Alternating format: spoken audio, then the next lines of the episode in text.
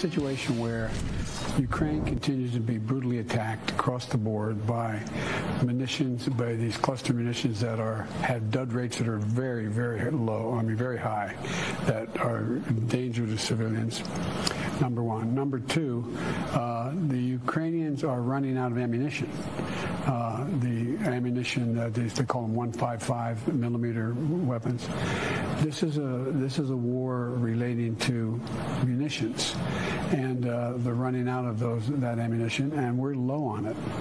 And so what I finally did, uh, took the recommendation of the Defense Department to not permanently, but to allow for in this transition period where we get more 155 weapons, uh, these shells for the Ukrainians to provide them with a something that has a very low dud rate. It's about one, I think it's 150. That's right, folks. We're low on ammo.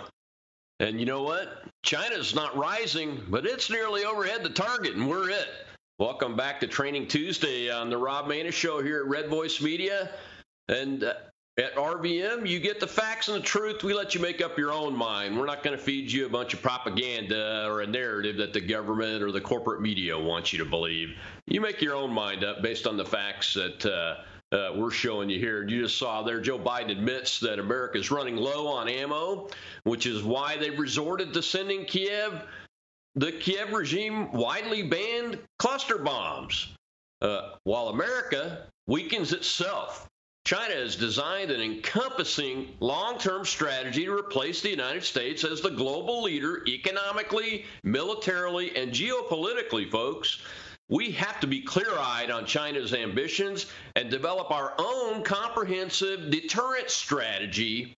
And today we'll talk through the realities of the threat we face from the Chinese Communist Party and what we need to do to thwart its dangerous ambitions.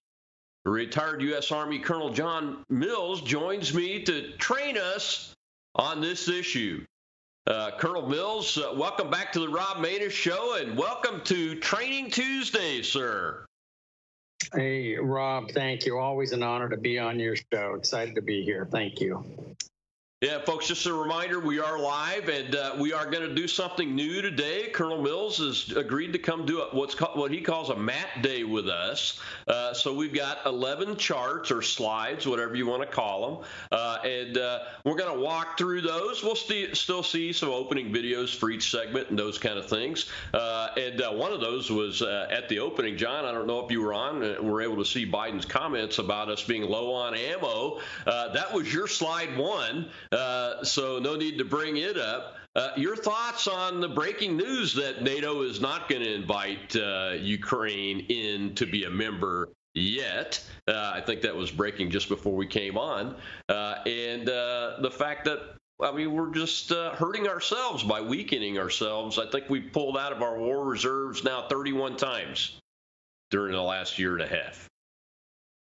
Yeah, uh, Rob, so I think first and foremost, what uh, uh, Hunter's dad uh, revealed was that uh, is classified information. In all seriousness, stockage levels are at least at the secret level. And I've, I've, spent many nights having to run down from the National Military Command Center down to the J4 Logistic Operations Center, which is the hub of our logistics operations, and work issues just like this. And what Biden was referencing was presidential authority to use excess defense articles. Well, that's only when you have a professional staff that is non woke, non indoctrinated in DIE, um, because uh, they're acting like they're kids in a candy store, just grabbing everything off the shelf without spinning up the industrial base. They've been sp- staring at the industrial base for uh, a year and a half. We're we're coming, you know, we're starting to approach two years, and not a whole lot has happened because uh, you can't win and you can't project American instruments of national power when you don't have trained professionals in place. When you when you really what you have are indoctrinated political staff officers that I'm concerned that most of the 04s, 05s, 06s that are encumbering the and, and general and uh, flag officers and SCSs uh, have been indoctrinated to the point they don't even know what they're doing. Uh, and they should have been hammering Milley instead of worrying about white rage. should have been uh, absolutely, he should have been resigning at this point in time in protest over the absolute egregious misuse of excess defense article declarations. And uh, so, so what Biden did was reveal classified information. Again, stockage levels like that. Now, again, that's not inconsistent. The president is the the final arbitrator of of uh, classified information, and if he wants to reveal that, that's fine. But mm-hmm. this works both both ways, and I would say that what he has revealed is far more damaging to American national security than what has been rostered by the DOJ and FBI from the Mar-a-Lago raid. Not what they say they ha- uh, have, because they've been they several times they've been saying things like about Iranian documents, things like that, that are actually not on the roster of stuff they, they, they've written up. So we have a, what's called a spill or a leak, and Biden did it. Uh, yes, he is the president. He wants to reveal classified information, he can do it. But uh, this works both ways, and I think what he do, he did was far more damaging. And again, it, it reflects a uh, a lack of professionalism on the uh, on the uh, staff officer corps. And again, Milley should have demand uh, should have uh, tendered his his resignation over this egregious misuse. Because I had to write many memos when we would take tier one, two, or three forces in our special operations community. Uh, mm-hmm. Some people might know what that means. Uh, when we take them off mission, okay, we have to yeah. write a complete package for presidential uh, approval.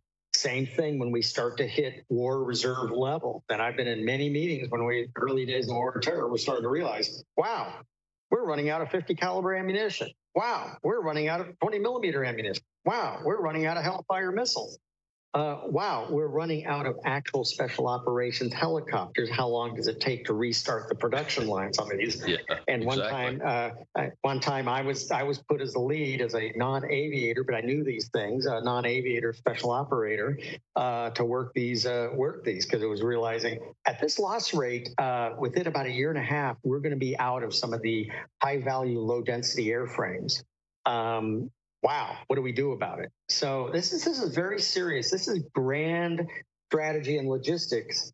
And our staff officers, I am concerned, do not have these uh, this training anymore. They've been indoctrinated. So president wants to grab stuff off the shelf. They go, okay, sir, here's another EDA approval. Go ahead and sign it. Boom. You know, no pun intended. The 155 is now uh, at that red alert critical. This is why we're shaking down South Korea and Japan for 155. Yeah and saying, yeah. "Hey, you give us a ha- hamburger today, we'll give you uh, two hamburgers uh, next, uh, you know, two years from now." Uh, yeah, it's what it's what we've been it's what we've been warning against, John. Yeah, I mean, you and I have been talking on this show uh, for a year now or more about the war reserves not being replenished after Afghanistan, uh, and then uh, uh and then being hit over and over again uh, for this crazy Ukrainian thing. I mean, we're in we're essentially in a World War II European theater of operations level level of effort logistically, aren't we? But we haven't rebuilt the industrial base to produce these items, right? When I joined the Joint Staff after after 9/11, I was first thrown down to uh, the J5 of Central Command because we didn't have a plan. We did not have a standing plan for Afghanistan. Had to had to hustle and put something together for that. Then I was thrown back to the uh, the Joint Staff, and I mean, at that time, the Joint Staff was the most incredible staff ever in history in the universe it was you were walking down the halls where giants strode. Yeah. Now, 20 plus years later, uh, we have not even Lilliputians. We have demented uh, people who are far more concerned with making sure that transgenders can shower in the Pentagon athletic facility because that's what I'm fighting for uh, no, that's not what I'm fighting for. And these people have lost their minds. So it really has. I think we have to be intellectually honest. Uh, since Milley is so concerned about finding truth, mm-hmm. then he ne- he needs to be intellectually honest about what's going on here. We have a destruction of professional staff officer uh, abilities. I mean, we had we had brilliant uh, uh, men and women in uniform and as professional civilians. You know, it was incredible working in the joint staff. But over time, and when I left the building in 2018, I saw the erosion every year. Every year was getting, it went from a peak. And I'd say, you know, about 2006, 2007, from that point on, where the next 10 years were a downward slide, end of Bush, yeah. Obama, Biden. And and uh, uh, they couldn't recover under Trump because uh, of the coup.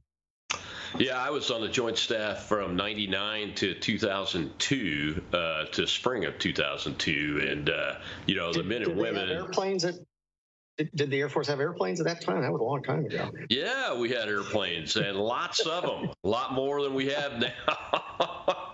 and you know, we were just coming off of Allied Force when uh, when I joined the Joint Staff. Uh, so uh, so the big big rub then was we need to study how the President of the United States got involved in the targeting process again, uh, because uh, Madeleine Albright liked to take the target book over to the White House for Bill Clinton to literally pick targets. So I got to I got to work with a good friend of mine on on uh, analyzing that and building a, a, program to try to prevent that, but would appropriately you know elevate the right targets up uh, to the bosses and the commander in chief uh, when the time was right.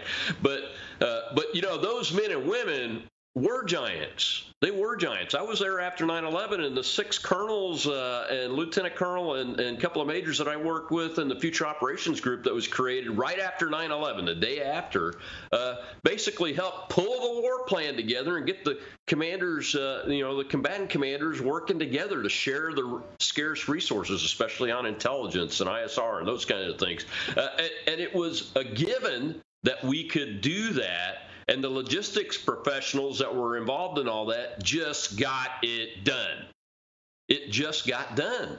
It was amazing how they worked. But I've got I've got a feeling that nobody knows what the hell they're doing up in the Pentagon these days when it comes to especially logistics, like you're pointing out. I, I don't have any contacts there, to be honest with you, at the at the major and lieutenant colonel level, which is where the the real pros uh, would be residing that are getting things done uh, on any staff, but especially on the joint staff. That these are folks that are just come out of school, uh, uh, you know, command staff college, war college, those kind of things. They're strategy, operations plans, you know, all of those things. They're our best, our best and our brightest. But this looks like a clown car.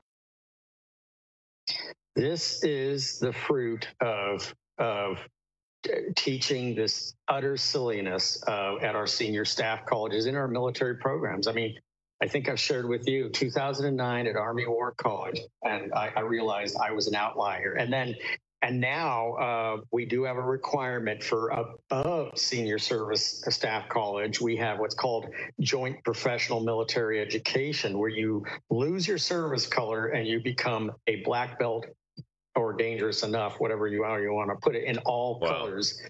And, and uh, you know, I, I, to be honest, the last 20 years of my career were all joint. I was kind of unique because most, uh, almost last 20 years of my career were joint. Period. And yeah, um, yeah, most so, of mine were too, man. It, you know, it's uh, it's just it's just uh, it's depressing, uh, but uh, we do have Americans that can get it done. When we come back from this break, I got to do a, a, read here a second for one of our sponsors, but uh, uh, we will talk about and I'll show uh, Nikki Haley, a presidential candidate, and what she says about the strengths of China, and I think she nails it. Uh, and uh, we'll go right into what the real problem is, which is China's overhead the target, folks. Uh, attention, Americans! Breaking news: Biden's dangerous plan for a digital dollar is being implemented as we speak. Don't be fooled; it won't benefit you. Act now before it's too late, folks. The Federal Reserve's phased deployment of FedNow starts on July 1st, 2023. Brace yourselves. This may catch many off guard. Your hard earned assets are at risk, but there's a way to legally opt out of the digital dollar in time. How, you ask?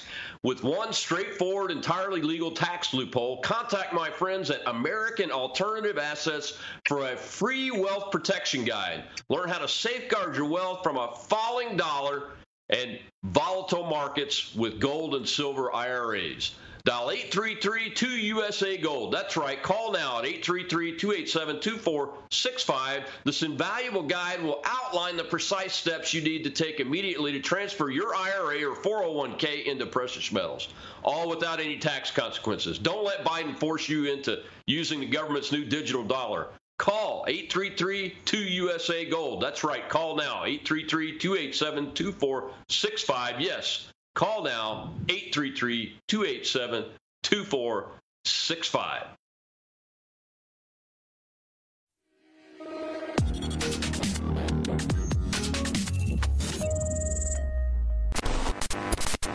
We interrupt today's programming to bring unfortunate news. Biden's dangerous plan for a digital dollar is underway. Don't be fooled. It won't benefit you. So take action now. The Federal Reserve's phased deployment of FedNow began on July 1st, 2023. Be prepared. This may catch many off guard and put your hard earned assets in jeopardy. But here's the good news there's a simple legal tax loophole to opt out of the digital dollar. Speak to someone at American Alternative Assets for a free wealth protection guide and discover how to safeguard your wealth with gold and silver IRAs against a failing dollar and volatile markets. Dial 833, the number 2 USA Gold. Yes, call now 833 287 2465. This invaluable guide provides precise steps to transfer your IRA or 401k into precious metals without any tax consequences. Don't let Biden force you into using the government's new digital dollar. Call 833, the number 2 USA Gold. Yes, call now 833 287 2465. Act swiftly 833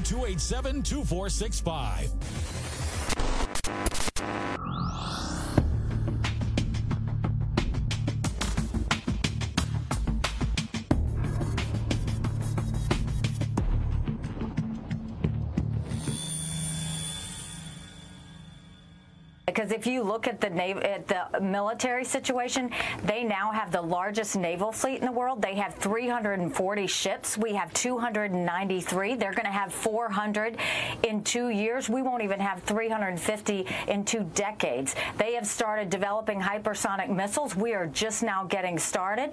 They are modernizing their military. Our military is taking gender pronoun classes. Um, you know, you look at what they're doing on cyber, artificial intelligence, space they're ahead of us. So, no, we have some work to do, and we do need to strengthen our military, and we have to make sure we're right. China has been preparing for war with us for decades, and the way we have to deal with China is not look at it tomorrow, because if we keep waiting to deal with them tomorrow, they will deal with us today. We have to deal with them um, diplomatically, um, we have to deal with them economically, we have to deal with them militarily, but from a domestic standpoint, First of all, let's make sure that they stop buying up U.S. farmland. They've bought 400,000 acres near our military installations. Let's get the infiltration out of our universities where they're paying millions of dollars to spread propaganda. Let's make sure they stop bringing the fentanyl across the border. If that means we end normal trade relations with them to do that, we do that until they stop killing Americans. And let's stop the lobbying that has happened from Chinese companies that are just a front for the Chinese Communist Party. Those like Huawei and Tencent and Alibaba, they not they need to stop uh, lobbying America. And I think that we have some work to do when it comes to economically. They're stealing 600 billion.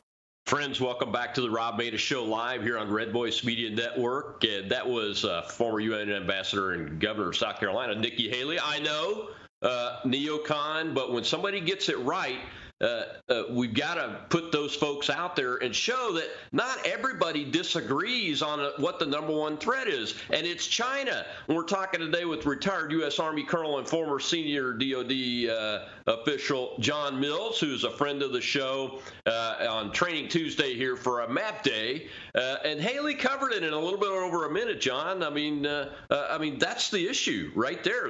As I said in my opening, China is not rising it's nearly overhead the target, and we're the target.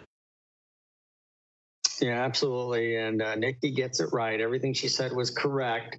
uh, if she only hadn't turned on Trump in a uh, very inappropriate way. But that's where she lost uh, a lot of a lot of out of her sails. Um, but yeah, this is. Uh, I mean, everything is going south here. Everything is going south. It is China. Um, I just wanted to make a couple of quick comments from the, the uh, previous session. Is I'll never mm-hmm. forget when I fell in into uh, from uh, CENTCOM back up to the Joint Staff.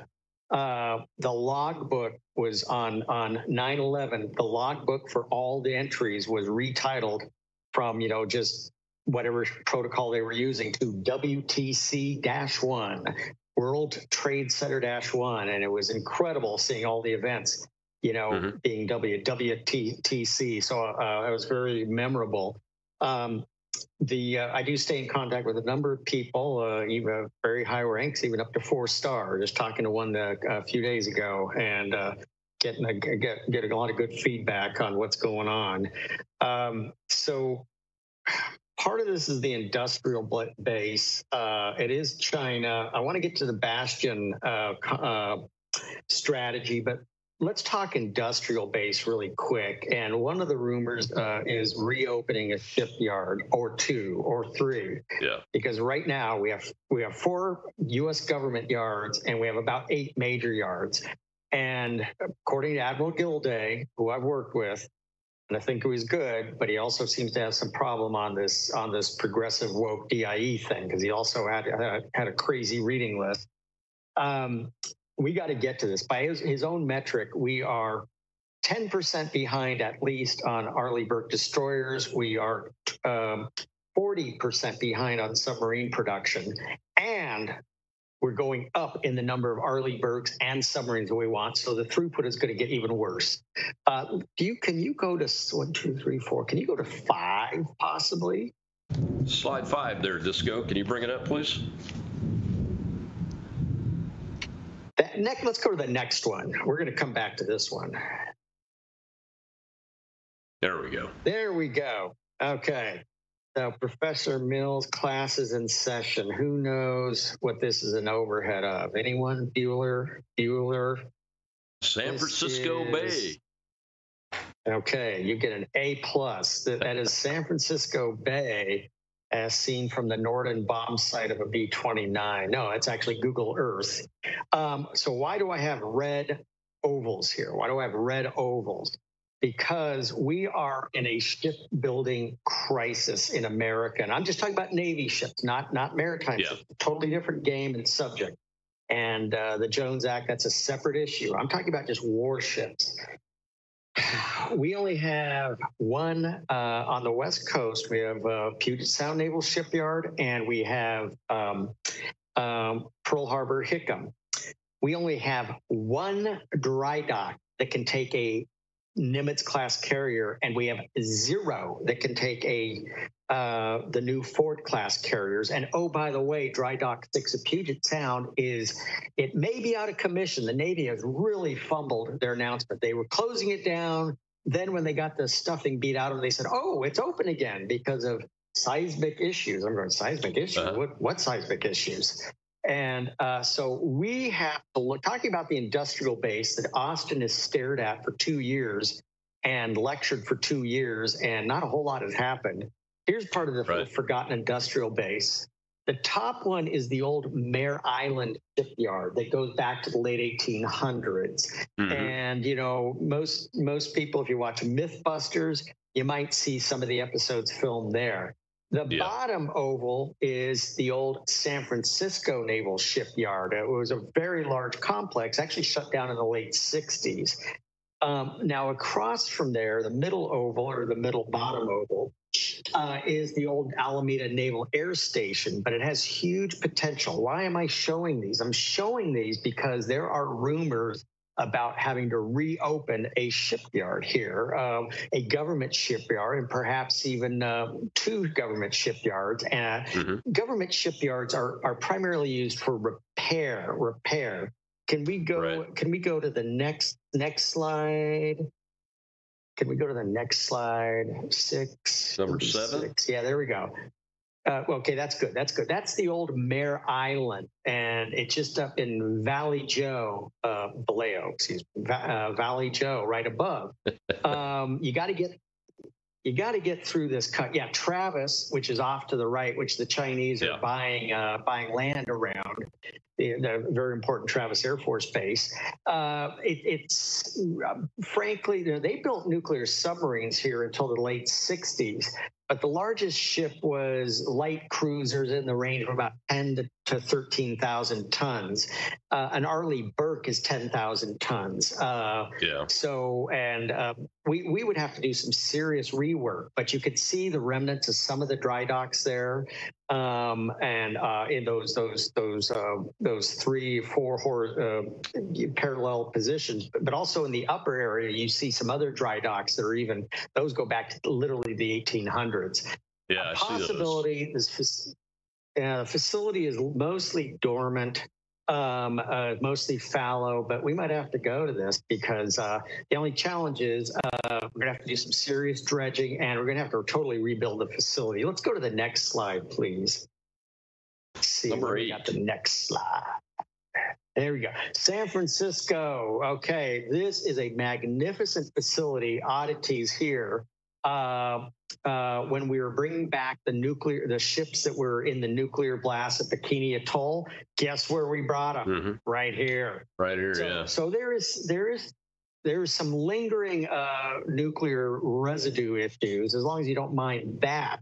This actually is a fairly uh, this it's being handed over at a very slow rate to commercial interests. I would mm-hmm. propose that we use the, Def- the Defense Production Act. Now, this is about the only place on the West Coast would be logical without a massive, massive from scratch greenfield shipyard to build a, a new dry dock or two that would fit the Ford class. Now you yeah. see, uh, in you see this this this one object that is, uh, you know, perpendicularly straddling one of the docks. That was the huge uh, overhead crane that was completed in 1946 to rapidly swap out battleship turrets. It was it was okay. built right in time for the the obsolescence of the battleship. But they also tossed Polaris missiles off of that into the bay. They were tethered because they wanted hmm. to test the, the launch tubes. Yeah. So very historic, but a lot of space here, and we may just have to use uh, federal eminent domain to say, hold on a second here, we need this facility again. Uh, so I think this, this is ideal. Let's go to the next slide, please. So the old Alameda Naval Air Station, that top runway going down that runway, you are looking right at the Oakland Bay Bridge, uh, right at mm-hmm. the Oakland. You'll see this on MythBusters also. This yeah. facility is relative, relatively still dormant. Long range transfer plan. I would say the and all of this did not exist until like about 1931, 32, 33.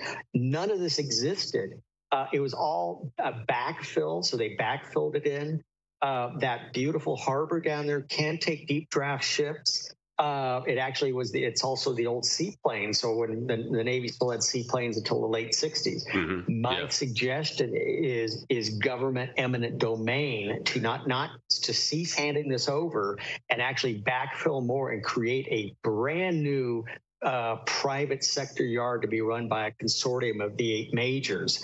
But I mean, this is important stuff we got to talk about. And and the Navy has been absolute um, has has just it's been a disaster. Uh, there's the shipbuilding plan, and even if you recapitalize the four government yards and the eight or so private yards, we're still not increasing square footage uh, of production space. So I think we got, wow. and, and, there are there are rumors we're going to start reopening facilities and maybe even new facilities. There are there are serious rumors. Uh, there was the FY21 Shipyard Act. Uh, Senator Kaine from my state mm-hmm. and Wicker from uh, Mississippi and proposed. Mississippi, yeah. Not, uh, it was proposed, hasn't passed, but there's a lot of talk about that coming back. Um, and uh, yeah. so these three, these these places. Now we know what an Crit- abject mess. Yeah. Yeah. We know what yeah. Critically important, John. Critical. Let, let's pick up on this after the break. We've got to pay some more bills, uh, and because uh, uh I want to talk a little bit more about shipyard locations and what's in between them. uh, because they're not all on the West Coast, obviously, and uh, we've got a problem. We'll be right back on the Rob Maness Show, Red Voice Media Network.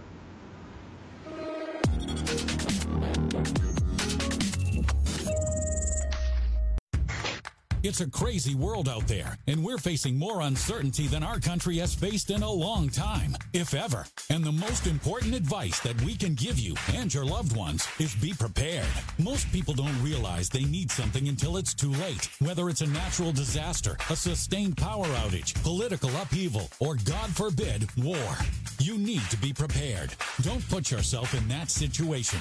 Have food and water on hand to provide for you and your loved ones during the worst of times, and then pray you never need it. Thankfully, we have just the solution for you. Heaven's Harvest has everything you need to prepare for the unexpected. You get prepared, and you support a pro America Christian company that shares your values at the same time. Everyone wins. And the best news is you also get discounts on emergency survival foods, heirloom vegetable seed kits, water filtration and storage kits, and loads of other survival resources, such as guides on how to grow and preserve your foods. So get ahead, be prepared, and survive with a company that shares your values. And we have you covered with great discounts. Go to heavensharvest.com and use promo code RVM to save 10%. Again, that's heavensharvest.com and use promo code RVM to save 10% on your order.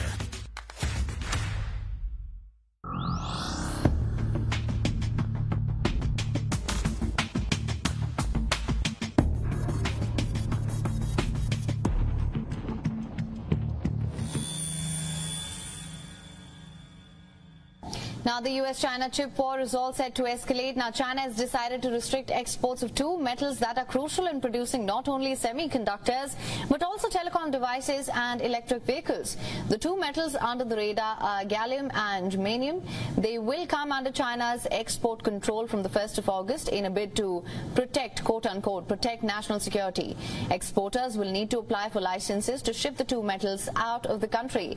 Both metals are silvery white in appearance and are commonly classified as minor metals. The metals aren't typically found on their own in nature. Instead, they're produced in small concentrations as a byproduct from refineries focused on other raw materials like uh, zinc or aluminium. Now, all eyes will be on the impact of China's move on the tech world. Analysts believe that this is nothing but muscle flexing by China. But if it drags on for over a year, the chances of prices shooting up are high. It's also worth remembering that China is overwhelmingly the top source of both metals. The country accounts for 94% of gallium supply and 83% of germanium. Now, the export limits come at a time when countries are working to make their supply chains free from unnecessary dependence on overseas equipment. China is battling for technological dominance in everything from quantum computing to artificial intelligence and chip manufacturing. The United States has taken increasingly aggressive measures to keep China from gaining the upper hand here.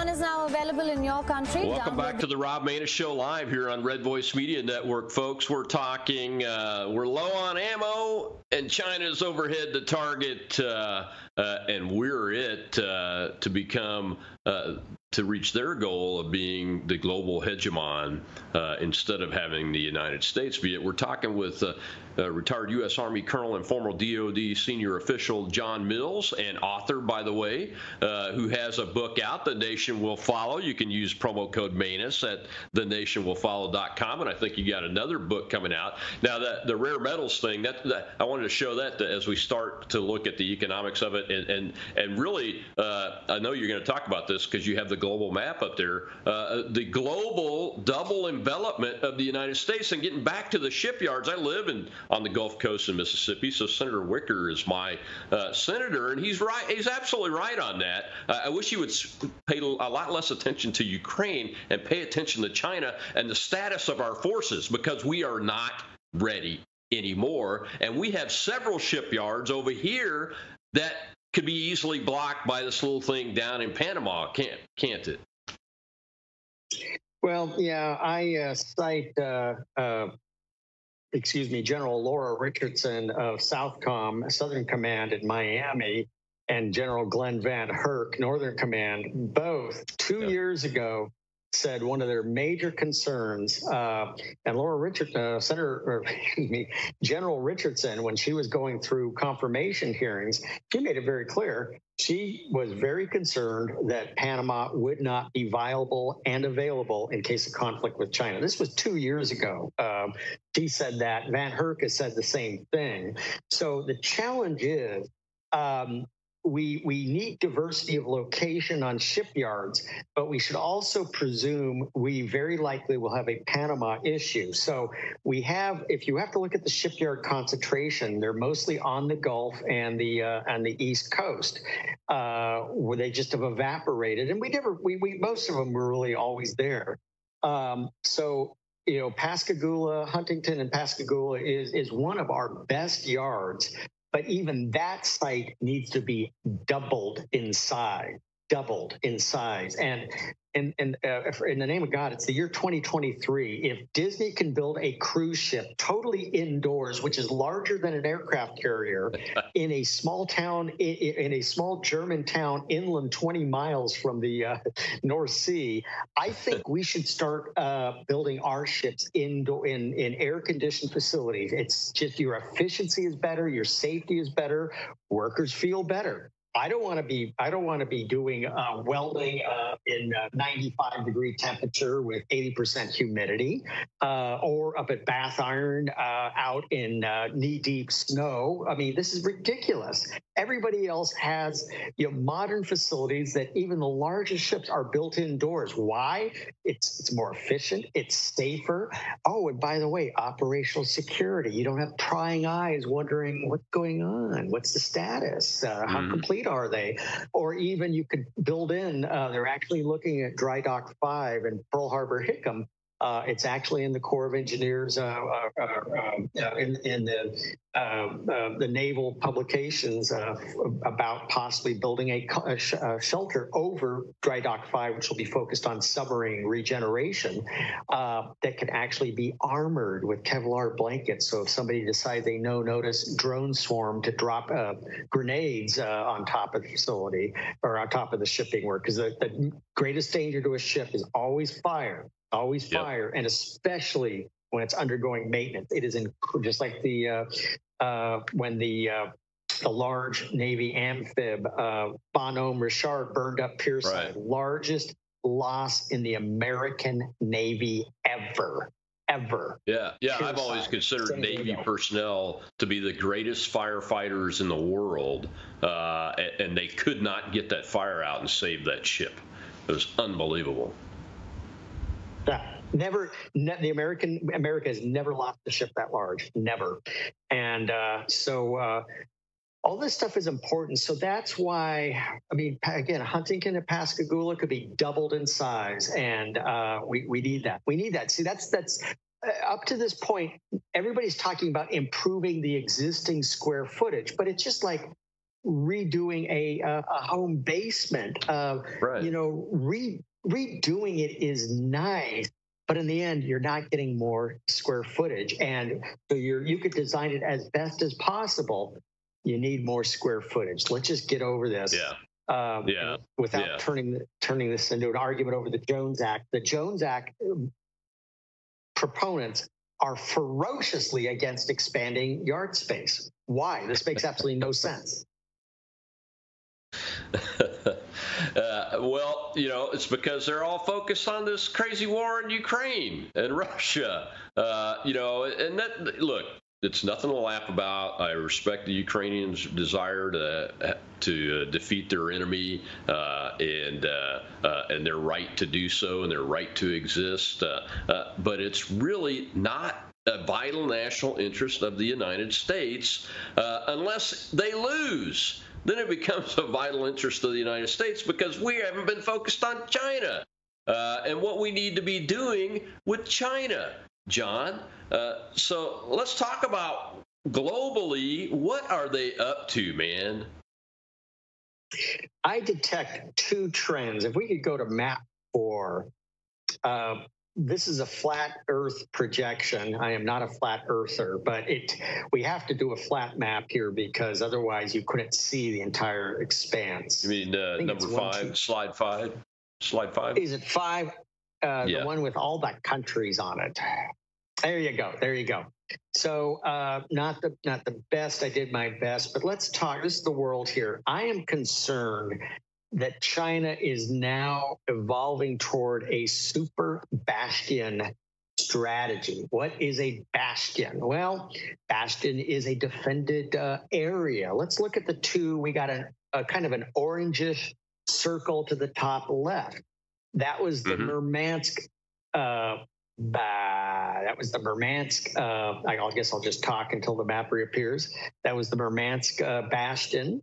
And right. uh, during the Cold Cold War, the, the even though much of that was actually international waters, and we aggressively probed it, um, right. that was that was that was always considered a bastion from the launch facility. And I that was the launch area. To the left is Murmansk. I apologize. I should have put bastions over both of those. But the, the Russians treated that as, as, as defended territory, so their their nuclear ballistic missile submarines could sit protected. On the on the other side, it's the Sea of Okhotsk, same manner. Right.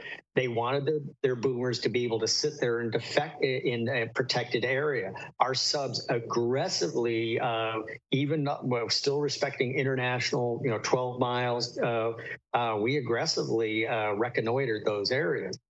The Chinese are doing the similar concept. If you go to the left, kind of semi uh, uh, circular, uh, that's the Suez. That's the Suez.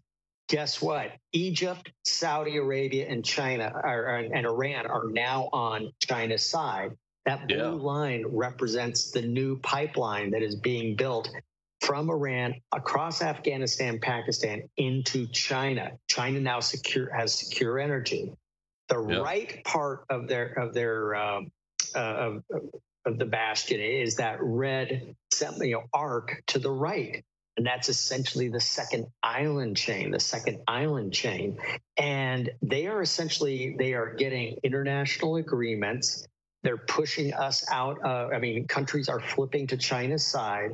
So they are uh, creating a super bastion from left to right. They could essentially make it a no-go zone for American trade and the American Navy. This is a very dangerous situation. They've already established that the big circle below China, that's the South China mm-hmm. Sea's bastion that they've created with their their armed island. That's so right. they've already kind of cr- created that. We we ignore it. We still blow through there. But I think we're coming very close to a point at which um, they're going to lock this down and keep us out. And and guess what? They economically could survive uh, and cut us off. And with the dollar flipping, uh, possibly starting to lose its significance in August in Durban, now that yeah. they have energy from Iran, they don't need us anymore, except for food. For food. And that's the second strategy. If we could go to the Oh my, it's the last slide. So, slide 11, Disco. There you go. It's why worry about Taiwan? Let's go for Australia, which is that red, that red pathway, because that goes, it bypasses, like just like what we did in World War II, it bypasses the heart problem of Taiwan, goes yep. down, and Australia is right below this map, but that those are the Solomon Islands at the very bottom center that that red pathway. Uh, the Chinese already have an established forward operating base in the uh, in the Solomons, and there was just another announcement in the last couple of days of yeah. expanding and improving that facility. So they've all why, why attack Taiwan, bypass Taiwan, and because what the what do the Chinese really need? They they got energy lockdown. They're gonna they're they're gonna be taking over the reserve currency. They need food. And Australia, those broad ranch are just waiting for the taking.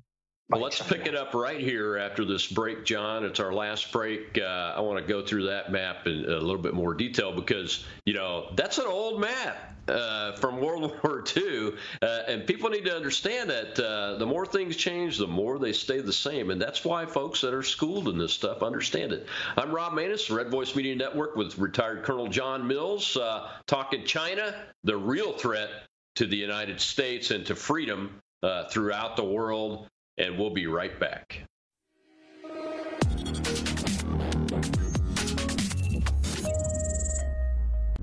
Attention Americans, breaking news. Biden's dangerous plan for a digital dollar is underway. Don't be fooled. It won't benefit you. Take action now. The Federal Reserve phased deployment of FedNow began on July 1st, 2023. Be prepared. This may catch many off guard. Your hard earned assets are in jeopardy. But there's a simple legal tax loophole to opt out of the digital dollar. Reach out to American Alternative Assets for a free wealth protection guide and discover how to safeguard your wealth with gold and silver IRAs against a failing dollar and volatile markets. Visit protectfrombiden.com. This invaluable guide provides precise steps to transfer your IRA or 401k into precious metals without any tax consequences. Be smart. Don't let Biden force you into using the government's new digital dollar. Visit protectfrombiden.com to get your free guide and get started. Again, that's protectfrombiden.com.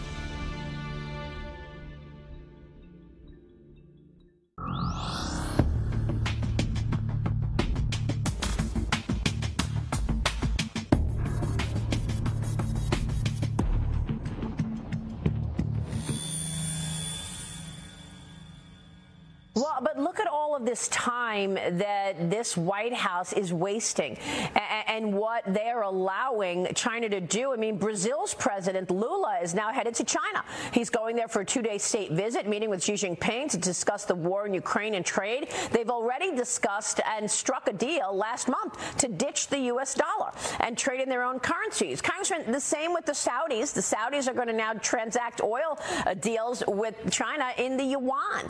Are we losing the U.S dollar as the reserve currency. Do you worry about that? I do worry about that. We did an extended uh, session on this during our, our, trip out to California and just sort of the nature of cryptocurrency as well. And that I, that remains a, a con- concern. I think the CCP has a concerted strategy to de-dollarize the global economy. When it comes to countries like Saudi Arabia, I would just say this is a lesson in what happens when you ostracize and insult your traditional allies. We don't have to agree with Saudi Arabia on anything, but the only way to make sense of the Middle East is to build upon upon the historic uh, cooperation we're seeing between Israel and the Sunni Arab Gulf states, foremost among them Saudi Arabia. And the Biden administration has really undermined that foundation that the Trump administration laid with the Abraham Accords. And now we're seeing the consequences in terms of the intensifying relationship yeah. between Saudi Arabia and China. That's a massive problem for American sec- national security and diplomacy. Welcome back to the Rob Maness Show live on Red Voice Media Network, where we give you the facts and the truth, and you make up your own mind uh, what you believe is happening in the world. Uh, that's the way media is supposed to be: uh, is uh, tell the facts and the truth, and you get to make up your own mind. We're talking with retired U.S. Army Colonel and former senior DoD official John Mills today, an author, I might add, uh, and uh, about China and what's really going on. John, before the break, we, were, we had that map up, uh, slide 11, Disco, if you could bring that back up. Uh, and I pointed out that uh, that's initially dated February 1945. Uh, but you've drawn in uh, what China might do. Yeah, absolutely. Uh, I, I, I, spotted this map, and it was a, it was a Marine Corps map from World War II, and you know, so uh, you know, I just uh, uh, there's no copyright issues at this time. I said, you know, this is a very interesting map, and I said, I, I yeah. want to use this. I think it tells tells a story that's important. Uh, so yeah. I'm uh, I'm showing the great game in the Pacific right now, and I think two things a super bastion where they can just the Chinese are are great at being passive aggressive and just slowly elbowing somebody out of the way. And I think that's what mm-hmm. they're going to try to do. That's what they're doing, creating this super bastion Um, and then also, I think if I was a PLA planner, I would go, you know what? Why don't we just let Taiwan sit? We need food. We desperately need food. We just take over Australia. Wonderful ranch and farmlands down there. What an idea. I mean, Taiwan's really not a threat to the People's Republic of China, uh, and the United States is just uh, weekly, I might add, uh, uh, said that uh, uh, they don't even support their independence anymore. I think Blinken was uh, inadequately talking about the one China policy, but he, he flubbed it up there. so, so yeah, I mean, it appears that through their Belt and Road Initiative, they're not just doing this here; they're doing it around the globe, like in the continent of Africa and those kind of things, and, and supporting key, you know, building key infrastructure like ports and runways and airfields and uh, uh, and uh, roads that they could ultimately use because these folks have become their friends, whether it's by threat of force or true friendship doesn't really matter to the Chinese, does it? No, no. I mean, they're uh, the Chinese are broke and out of liquidity in many ways. So these Belt and Road things are are nothing. Uh, they are very uh, vaporware because a lot of these uh, the, at this point in time are not getting done. Don't actually get implemented. A lot of them are promises. A lot right. of them are uh, very horribly uh, written uh, as far as contracts. They intentionally mistranslate uh, the, the and and then uh, in, in international law and things like that, you go which version is the is the correct version if there are inconsistencies in translations. It's the Chinese version, and so a lot of these countries do not have professional Chinese that are, um, let's say, bought that are not bought off or actually working for right. China. So these are hor- horribly translated contractual documents, and China just roughs up and takes advantage of these. But these, they're, they're just like with Lula in Brazil, who's a leftist. Mm-hmm. Uh, you know, they're throwing they're throwing money that doesn't exist at Brazil, Argentina. You know, those countries were, were great under the right leaders, and uh, um, uh, hopefully we see Bolsonaro or his wife or his son back soon. Argentina right. uh, was once once an incredible economy. It's just an mm-hmm. absolute mm-hmm. mess. But in, in Panama, you know, it's a total failure of American State Department to actually get involved. And I've been admit, uh, they're, they're, the presumption at state is, oh, those South Americans, uh, the death squad days, they just don't want to talk to us. Uh, uh so we're just going to be quiet and not even say anything or do anything. Uh, the, Central and South American countries are going, uh, what happened to the Americans? Are you guys going to come down here? What's go- that? Panama has, has has had to deal with China for a number of years because uh, Americans just evaporated and yeah. uh, we're not down there now. Now, now we just finally have an ambassador there. It's been a long time. Uh, Biden put in an ambassador, Aponte. I've been watching her website closely because I'm going to hammer them the nanosecond on the on the landing page if I see anything about, you know, transgender rights or anything like that. I haven't seen that yet.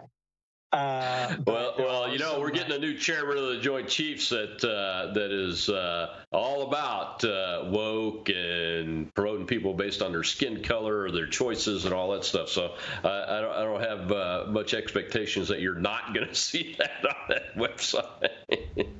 so this de-dollarization issue that uh, Mike Gallagher, who's the chairman of the Select Committee on the CCP, which is one of the good things the Republican House uh, leadership has done uh, in this term since they won. Uh, eh, you know, uh, he didn't bring up the term BRICS, B-R-I-C-S. Uh, the B is Brazil uh, in that, and he didn't bring up Saudi Arabia. But but you know, the petrodollar concept and the concept of the dollar being the world's reserve currency really is this is an attack on that to try to change that, isn't it? Well, absolutely. And there's no formal process, system, or vote on who gets to be the, uh, um, the reserve currency. I mean, Bretton Woods in 1944 at some hotel up in New Hampshire that nobody remembers, except for Belfer Center graduates out of Harvard, is uh, it set the you know, the pathway for the next you know 80 years on on the financial process and system. And it took over from the uh, the the British pound. Okay, mm-hmm. so this is uh, and, and the the reserve currency is basically it's a vote of the future. Who's which economy is the best for the future? Which is the best system for the future? We've been able to go into debt for decades since the 70s because we were the best vote for the future. People would lend us money. Okay. Now, it's not going to be an instantaneous crash. And I think Saudi Arabia flipped on us, UAE flipped on us. But yeah. it's, I think they were very strategic because I don't think they were necessarily totally abandoning the dollar. They were showing up, you know what? We'll do transactions in both dollars and yuan. Okay. But right. when you're the reserve currency, you can apply sanctions that banks will follow when you're not the reserve currency, uh, applying sanctions gets very difficult because you'll go to a bank and say, I want this, I want to stop this financial transaction activity. And the bank will look at you when you're the reserve currency. They'll say, Yes, sir, ma'am. Absolutely. Yep. When you're not not the reserve currency, maybe, maybe not. Yeah, it's uh, that's a big deal, man. Well, we're, we're out of time, John. You got a new book coming out. Tell folks where they can find you, your coordinates and everything, and, and just uh, uh, you know 20 seconds on the new book, the title, uh, and when it's going to come out. It's War Against the Deep State, and, and you can pre-order now on the nationwillfollow.com. So, War Against the Deep State is uh, uh, about several things. Uh, the fourth, fifth, and sixth branches of government, uh, uh, the NGOs, the uh, big tech, big government collusion, yep. the administrative state, how to dissolve them. But you can pre-order now. It's also the surveillance state, which I helped put together in 2007 to 2014, and how to take that apart. But it's available. Uh, the nationwillfollow.com. You can pre-order War Against the Deep State. Colonel Ret John on Substack, Substack GETTR and Truth. Colonel R.E.T. John, Substack GETTR and Truth. Well, thanks, John. Uh, it was great talking, uh, doing a map day with you. We'll get you back on soon and uh, dive into some of these specifics. Fantastic big picture, my friend. Have a great one. Uh, well, ladies and gentlemen, that's uh, retired U.S. Army Colonel and former senior DoD official John Mills, an author, as we mentioned there, uh, about his books and his new book coming out. And we will see you tomorrow on Whistleblower Wednesday right here at Red Voice Media Network. Drew Berquist, and this is my show, is coming up next. Until then, I'm Rob Maness.